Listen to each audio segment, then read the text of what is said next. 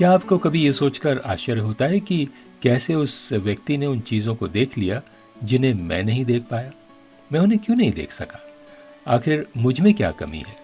इसमें कुछ भी असामान्य नहीं है। ऐसी स्थिति में हम अपने अंदर एक कमी महसूस करते हैं। लेकिन क्या होता, अगर ऐसी स्थिति हमेशा बनी रहती? मैं हूँ क्रिस्टोफर सिंह और आज के ताज़ा कार्यक्रम में एक बार फिर से आपका स्वागत है। कुछ साल पहले दो सहकर्मियों के साथ और मेरे एक मित्र ने एक नए व्यवसाय को शुरू किया। ये वास्तव में काफ़ी रोमांचक था। उसने कहा, इसमें सबसे दिलचस्प बात हमारी अलग अलग भूमिकाएँ थी। कीत के पास दूरदृष्टि थी। वो उस तरह का आदमी था जो हर चीज़ को भविष्य की आँखों से देखता था। अक्सर जिस तरह हम नहीं देख पाते। जब उसने पहली बार मेरे साथ अपने विचारों को बांटा तो मैं इसे नहीं देख सका। वास्तव में मुझे इसे समझने में काफ़ी समय लग गया।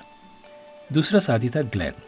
हर चीज़ को व्यवस्थित करने और संगठित करने में वो बहुत ही अच्छा था।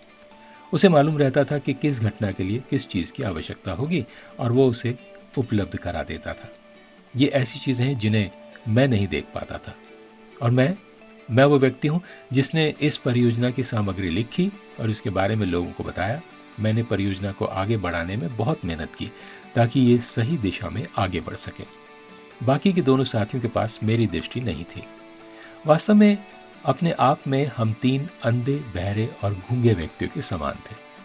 हमारी योग्यताएँ अपने आप में अधूरी थी और वो तब तक पूरी नहीं हो सकती थी जब तक कि हम मिलकर एक साथ काम न करते। मुझे विश्वास है कि परमेश्वर ने हमें इसी तरह से बनाया है।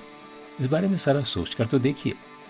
बाइबल में लिखा है, पहला कुरंतियों उसका बारह अध्याय, चार से छह वचन में, वरदान तो कई प्रकार के हैं, परंतु आत्मा एक ही है, और सेवा भी कई प्रकार की है, परंतु प्रभु एक ही है, और प्रभावशाली कार्य कई प्रकार के हैं, परंतु परमेश्वर एक ही है, जो सब में हर प्रकार का प्रभाव उत्पन्न करता है।